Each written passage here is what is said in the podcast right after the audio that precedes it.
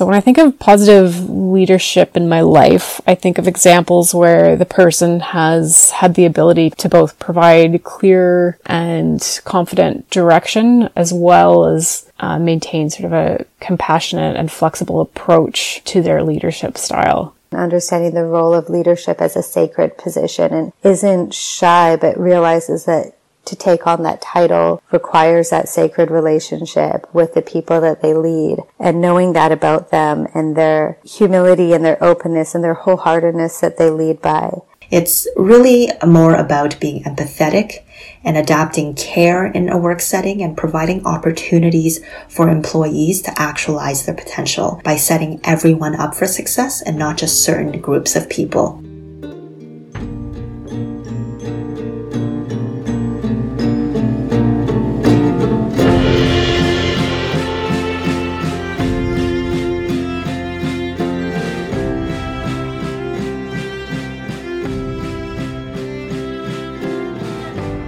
Welcome to the Designing a Humane Future podcast. My name is Sarah Tranum, and I'm the host of this series that explores some of the most complex challenges we face and examines them through a design and systems thinking lens. The goal of the podcast is to better understand deep systemic issues and to learn about the socially innovative approaches being used to address and resolve them and that can help us design a more humane future for everyone. This is part two of a two part episode that focuses on feminine leadership. We will continue to explore the kind of leadership models needed to navigate the challenges ahead and to help us realize a more humane future. Empathy, a space for growth, being seen and heard, support, balance, healthy boundaries, care, being open to feedback, authentic, accountable. Imagine if these ways of being became the norm for leadership at all levels of business, healthcare, education, and government. It is hard to picture the leadership failures that we've seen modeled all too often existing in a culture where leadership is rooted in empathy, care, and respect.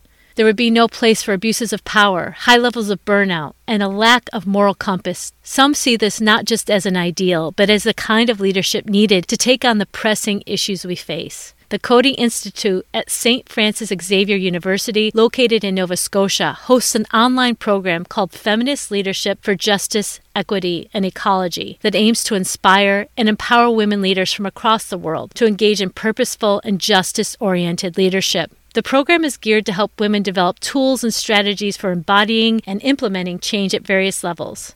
My name is Sarika Sinha and uh, I'm a senior program teaching staff at the International Center for Women's Leadership in the Coady International Institute.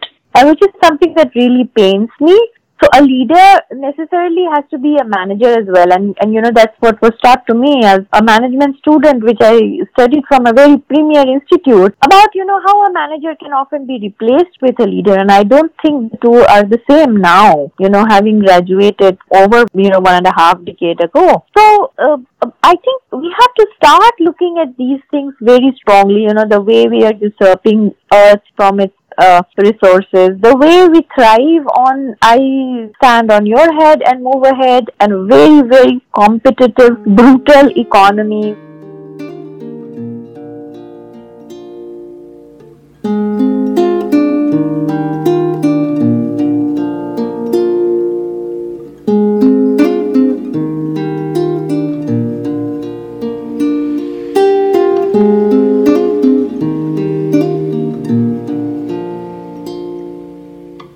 It comes to my hope for girls and women and the connection to leadership in the future, I hope that they can feel like they don't have to fit into a certain box or act a certain type of way to be considered a leader.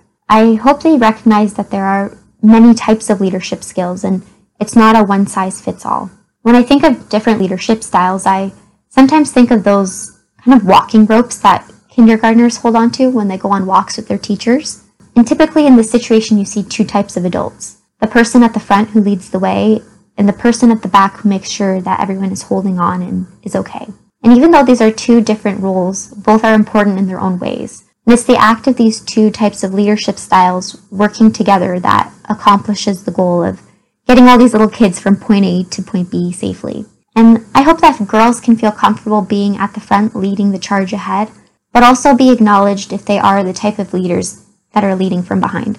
So recognizing that whatever style fits best given the situation and also the, the needs of the team around you. By continuing to narrowly define leadership using evaluation and other metrics that still skew towards a masculine style of management, we will continue to leave women out of the upper levels of organizations. An important way forward is helping women define the kinds of leaders they need to be and the way they need to help organizations thrive instead of trying to conform to roles defined by men. To do this, women, and especially girls at early stages in their development, need to be given the opportunity to develop their unique voices and explore ways to lead rooted in their values. As Barb discusses, Girls Inc. is committed to helping girls and young women gain confidence and get the support they need to develop leadership skills that reflect their authentic selves. We run a variety of programs to serve girls from age 6 to 18.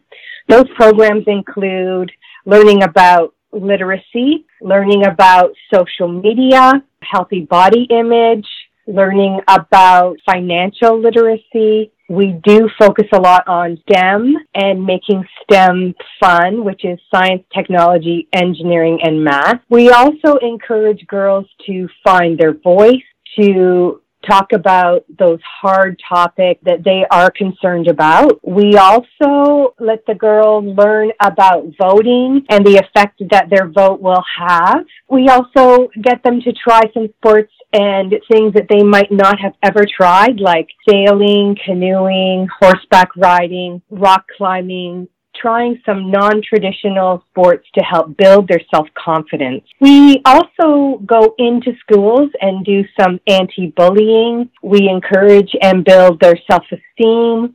We talk about setting boundaries and healthy sexuality at all ages.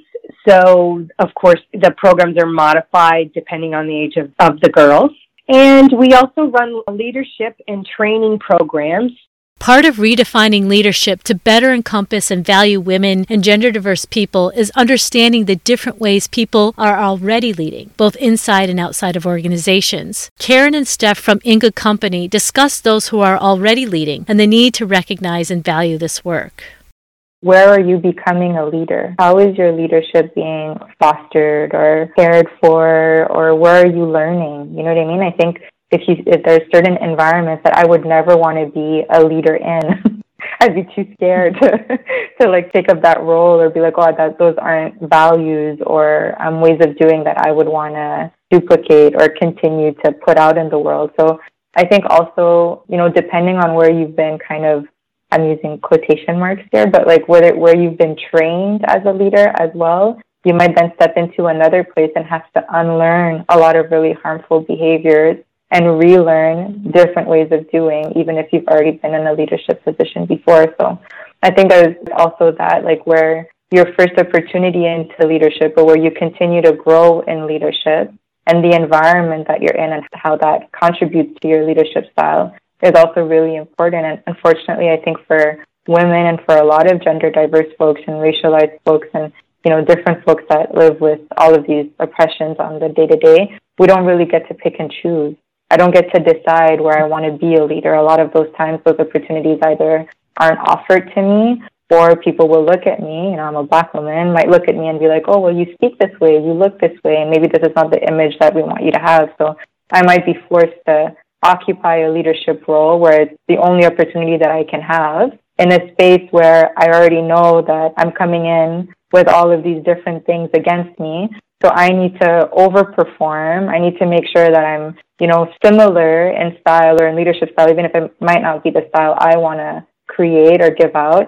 But I have to maybe make it similar to what I see around me to either keep my job or to feel like I belong or to feel validated in the role that I do. So I think also thinking about where are we fostering opportunities for leadership and what does that mean and what are what do those cultures look like is also a really big part of the conversation. And you know, if certain folks only have opportunities in certain areas, then for sure that's going to affect how they choose to lead or what they're learning in terms of ways to lead. And I think that's something that we need to be mindful of as well.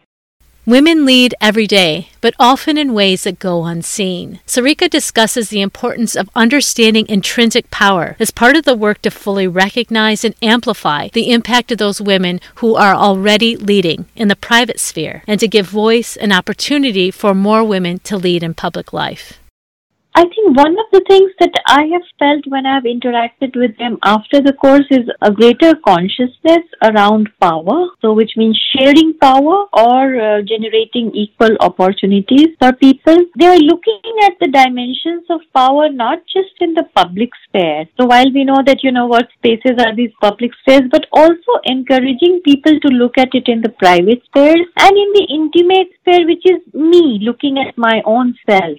And unless we begin to look at our own self, which is the soul of feminist leadership, there is a tenet of feminism which is personal is political. It, it says that, you know, I cannot be a very democratic leader in workspace and then go back home and be a very, very power centric person, which often happens. So how does one challenge these visible, hidden and invisible power is something that, that I've seen a lot of these leaders do.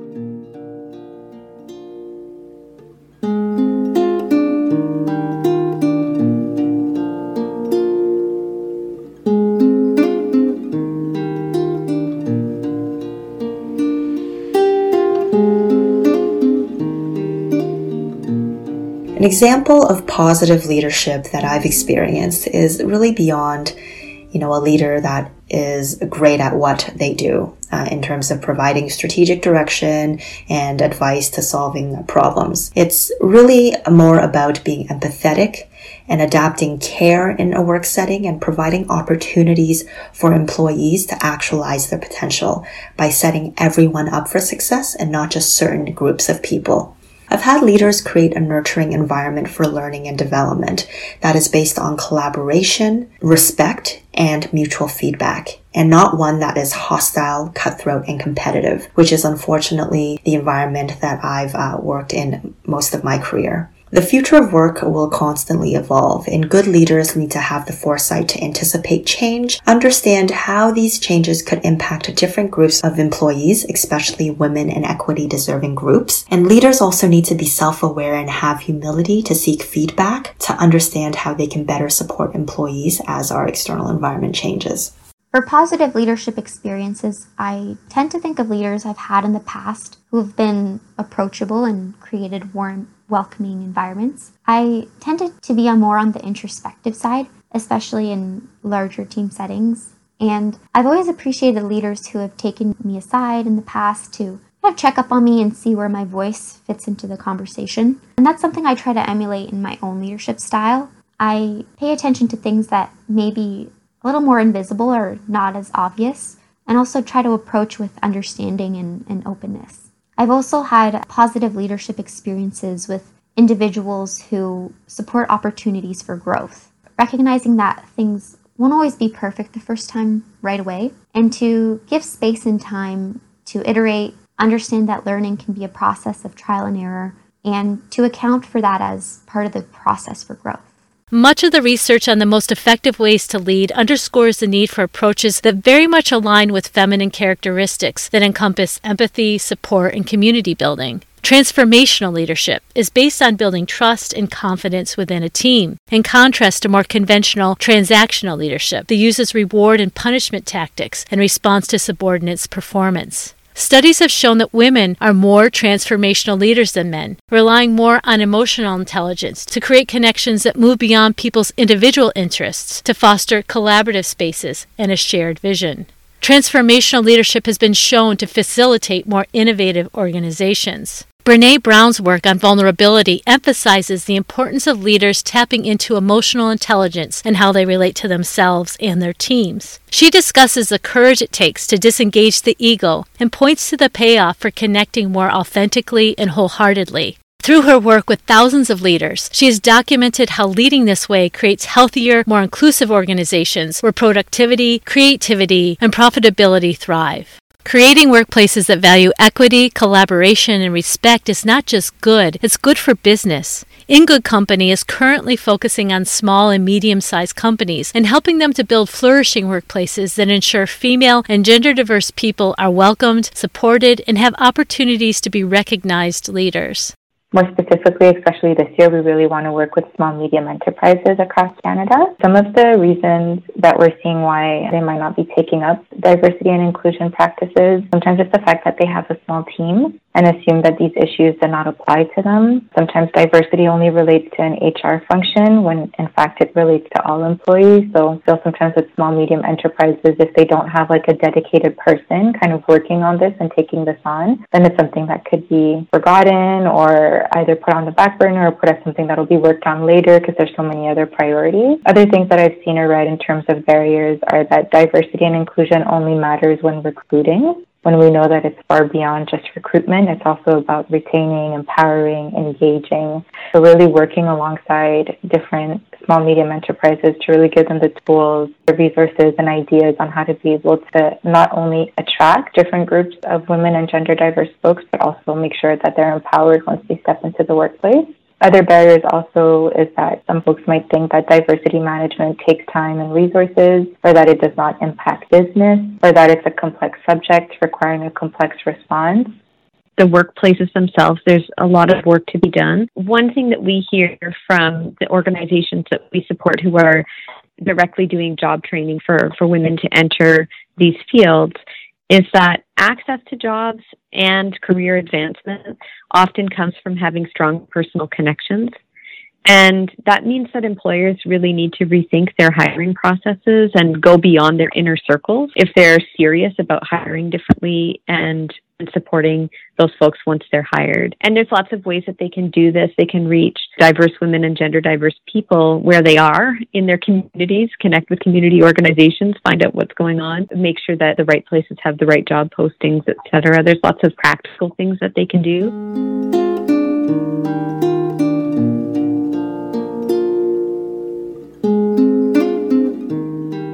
So much of our society is still driven by competition and the notion of individual achievement as paramount. Survival of the fittest, being the best, the rush to be first, whether it was a generation shaped by the space race or those who idolized the likes of modern day robber barons like Elon Musk and Jeff Bezos, these narratives continue to power our economy, to shape our society, and by extension, our organizations and workplaces. But we also know that any great discovery, advancement, or breakthrough in our understanding of our world has been the result of the work of not one, but many. Collaboration, not competition, has allowed us to survive, and collaboration will be critical to ensuring we can all flourish going forward. We are clearer now than ever before that the ability to work together and pull the best from many different people with different abilities and perspectives will help redefine our organizations, our leaders, and how we fare in the decades ahead. Girls Inc. is teaching girls the types of skills the leaders of tomorrow will need, qualities like the ability to work together. Having run three not for profits in the last 20 years. Ultimately, I think it's extremely important to be kind. And I don't know if kindness figures in in a male perspective, but it definitely for female leadership and for myself, I think kindness is incredibly important. I think you need to be cooperative. You need to be open to other opinions. Ultimately, you do have to make decisions that not everybody's going to love, but there's a way to do it to be cooperative, to be supportive to your team. As you mentioned, empathetic. These characteristics, I think, are going to take the world a lot farther than a lot of those male dominant or traditionally masculine characteristics. Not only do girls and women benefit from valuing empathy and collaboration in the ways we work and lead, it benefits boys and men too. Data points to the ways boys and men are struggling. A recent UNESCO report shows that male students are at greater risk of falling behind in school or dropping out than female students in many countries around the globe. While female students confront more barriers to access education, male students are having a harder time completing school. Poverty and child labor are two major reasons. For every 100 female students pursuing higher education around the world, 88 male students are enrolled. This aligns with research by Richard Reeves in his recent book of Boys and Men Why the Modern Male is Struggling. He points to the serious reduction in academic achievement, declining wages and employment, poor health, and increasing deaths of despair, which are nearly three times higher for men as for women. He discusses the ways men in the U.S. are being impacted by a global economy shaped by automation, outsourcing, and exploitation. The current paradigm, a patriarchal system that places more value on dominance and competition than on mutual respect and cooperation, isn't working for most people. It is far more harmful than helpful to us moving collectively forward towards a more just and sustaining world.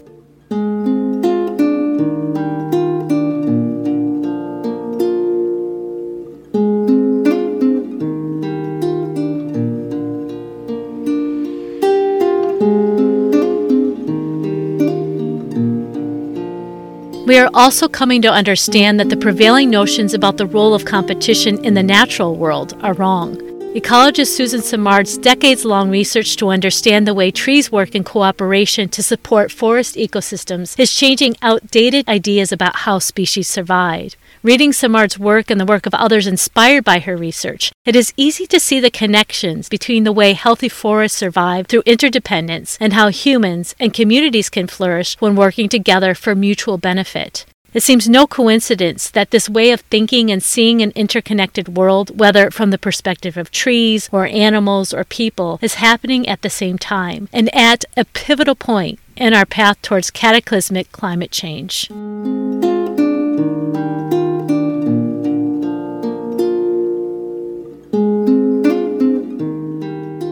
Visions of feminine leadership based on principles of care, sustainability, collaboration, and empathy could transform capitalism into a more sustainable model that ultimately puts people first. This more equitable and flourishing future means that everyone will get a better opportunity to actualize and that employee well-being will be prioritized. This could radically eliminate structures of economic exploitation and instead focus on metrics of deep well-being. Scholar Jean Lipman Blumen discusses the need for connective leadership to meet the social, economic, and environmental challenges that lie ahead in an interconnected world. Building from transformational and ethical leadership frameworks, connective leadership focuses on the linkages amongst diverse individuals and groups that are forged by technology and social media and by the tension between the drive for both interdependence and diversity. Various leadership frameworks point to the need and opportunity for other ways to lead beyond hierarchical conventional models. However, without a change in the valuation of women and men and the characteristics traditionally associated with them, we will not be able to move forward. A meta analysis of research on the gender leadership gap shows that while the gap is slowly narrowing and women are increasingly seen as more leader like, agentic traits associated with men are still highly valued, and communal traits connected with women are seen as detrimental to emerging into leadership roles. There is still more work to be done.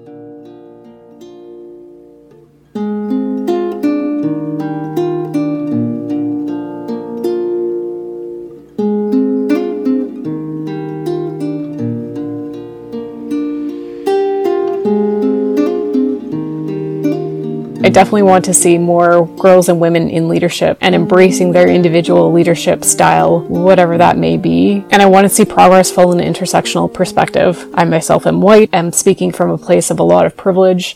And I know my experience is not the experience of many other women who, you know, maybe BIPOC, 2S LGBTQ plus, disabled, or in some other way marginalized. So I think that's uh, a really important piece that needs to continue to be talked about in all the conversations to consider the diverse needs and perspectives and to make sure progress is happening for all girls and women. I also really hope girls and women embrace leadership more. I think we've not only been actively excluded in the past, but have also shied away from leadership because it has been so tied to these masculine characteristics. So it's either asked us to behave in a way that's not aligned with who we are or it's alienated us because we didn't see another path. So I'd like to see girls and women embracing the feminine leadership characteristics. If that's their natural approach and pursuing leadership roles with confidence and compassion and not being apologetic for it. And I want to see boys growing up seeing other options for leadership approaches. I want them to see girls and women and gender diverse people in those leadership roles and be comfortable taking direction from them as they would from male leaders. I want to see feminine leadership normalized so that's not only welcomed but a highly valued form of leadership. And I want girls and women to feel like they can lead with strength and pride with those characteristics.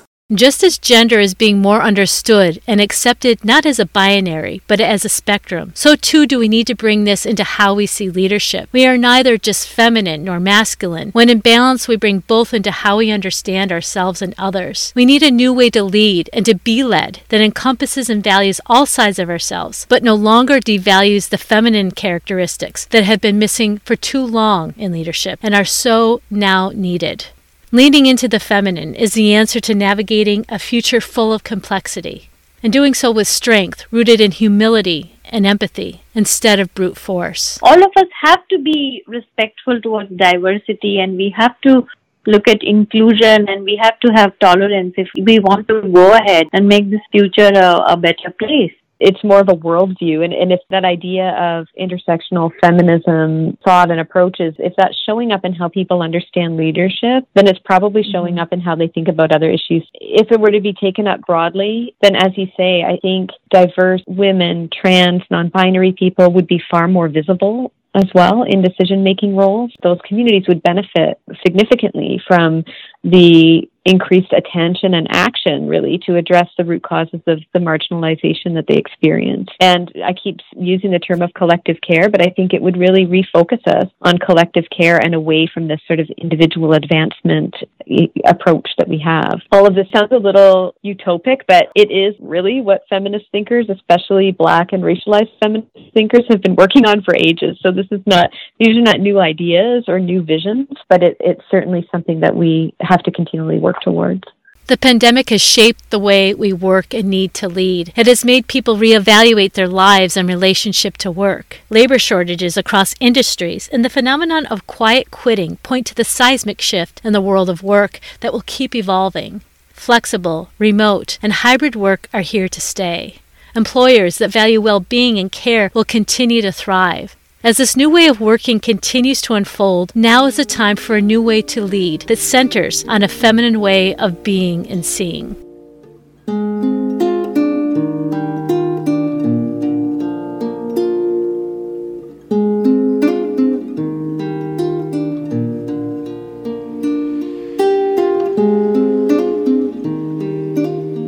Feminine leadership is ensuring everyone in the room is heard and seen it is creating space for others to learn, stretch, and make mistakes without fear. It is ensuring that care, health, and respect are paramount and that cooperation is valued above competition. It is providing support to help others be their best selves. It is championing true innovation that raises all boats and doesn't just disrupt and destroy. It is redefining business and understanding that good ethics equals good business.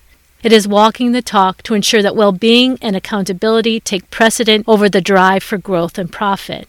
Feminine leadership is understanding that there is a time and place for hierarchy and healthy competition, but that these do not define success. It is being honest, clear, decisive, and pulling strength not from ego, but from being part of something bigger than yourself. It is being vulnerable. It is knowing that you don't know everything and can reach out to others to find the answers together. This needs to become the new model of leadership, which is embraced, valued, and practiced by all genders. So, how do we get there? For parents, caregivers, teachers, coaches, and other role models, providing spaces for girls to build their confidence and to have the support to lead is critical. Helping girls find their own unique voices and ways of leading that connect with their values at home, in school, in the field, and without the push to conform to narrowly defined leadership traits, often modeled by men, can shape the next generation of leaders. Our staff are wonderful role models, and they model those behaviors that we would like to build in the girls. And they're also open to discussion. They talk to the girls one on one. They build that relationship of a strong mentor who's able to help support and guide the girls along the way. And often we are in the girls' lives for four or five years, and then they continue on to be a leader in training and a junior leader. And many are then hired later on in our summer camp or as a volunteer. We just interviewed a young woman who's finishing up her master's in counseling psychology, and she was a Girls Inc. girl in grade four, and she just loved it so much she wanted to reconnect back with us. We have that kind of impact, and she said the reason she chose counseling psychology is because she wanted to have that kind of impact on a young girl that Girls Inc. had on her. It is also critical to teach boys to embrace their own inherent feminine qualities of empathy and care and to help them build emotional intelligence. Moving away from the boys will be boys adage as an excuse for aggression and violence and the acceptance of dominating behaviors will help them grow into men who value feminine qualities in themselves and in others and embrace following women and gender diverse leaders. Create a future where the leadership is a healthy balance inclusive of these spectrums. And some people will definitely veer more one side than the other, but that we'd create teams that work in harmony and that you're not just promoted to these topper echelons because you possess these masculine traits, but because we know that at all levels we actually need a balance of both. So to really decouple like gender and traits, masculine femininity, and really start to realize as we adopt more of a nuanced complex spectrum view. What does a virtuous cycle look like? What is flourishing and interconnected and more of a holistic view lets people, their mind, their body, their hearts be seen and heard and have value beyond just GPAs, titles, and kind of really traditional, dominant, classic masculine markers of success. For organizations, it's not just recruiting more women and gender diverse employees. It is ensuring that the workplace culture truly embraces diversity and provide opportunities for growth. The Leanin.org McKinsey report points to the need for allyship in workplaces. Being an ally means going beyond just speaking up if you see something unfair. It is advocating for more advancement opportunities and getting directly involved in mentorship for women, especially for women of color, women with disabilities, and lesbian, bi, and trans women.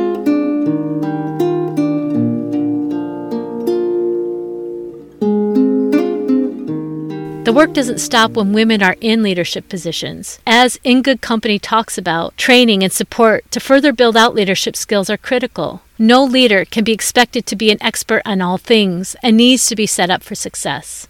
Organizations need to recognize the emotional work and leadership already being modeled by women in the workplace. Evaluations and performance reviews should capture the full spectrum of what employees, especially women, bring to work and be tied directly to increased pay and advancement opportunities, including leadership pipelines. Without a shift to fully valuing the contributions of women and gender diverse people, workplaces will continue to be labyrinths full of barriers to navigate, and the gap between women and men in leadership will never close. Without understanding and embracing the importance of feminine qualities of care, empathy, and collaboration in how we live, work, and lead, the status quo will continue to the detriment of us all. I think for me, when I think of leadership and how it might show up in the world, I would really love to see people just come with their full selves into the leadership role. I think if we're able to create spaces where folks don't feel that they need to whitewash their language or straighten their hair or wear a suit to seem serious or to feel like they can't just show up with their lived experience, you know, and also with care and compassion and that if they show up that way they won't be taken seriously. I think for me it's like a it's how to be human, also just humanity and rapport with each other, like human to human connection. How I'd like to see leadership show up in the world is just to see people show up with everything that they are and not feel that they have to leave certain parts out to be considered a leader or viewed as a leader or viewed more serious or more knowledgeable than, than someone else. As Czech writer and politician Václav Havel stated, something is on the way out and something else is painfully being born. For many of us, we are trying to usher in the new, a future in which all aspects of ourselves are valued and the feminine qualities that we need to create a kinder, safer world are no longer pushed aside and devalued. Now is the time, as we face greater threats than ever to our democracies, economic stability, physical safety, and the environment, to recenter the feminine within each of us and to champion leadership that will bravely guide the way with empathy, care, and humanity. Embracing feminine leadership is pivotal to transitioning us to humane capitalism, a kinder, more equitable economic model, and to designing a humane future where all people and the planet can flourish. Thank you to the mothers, grandmothers, sisters, aunts, daughters, partners, friends, teachers, and mentors who exemplify leadership every day, often in quiet ways, supporting, nurturing, caring, healing, and making the world better. Let their examples define compassionate, wholehearted leadership that will guide us forward. Thank you to the women interviewed for this two part episode for sharing your time, expertise, and for your work to ensure the voices of girls and women are heard and amplified in homes, classrooms, boardrooms, and communities across Canada and beyond. Thank you to Leslie Corbet, who assisted in the editing and production of this episode, and to Alexander Burton, who contributed to the research for this podcast series. To learn more about those interviewed, follow the links included in this episode's description. Thank you for listening to the Designing a Humane Future podcast. Be sure to subscribe to listen to upcoming episodes in this series. Take care and be well.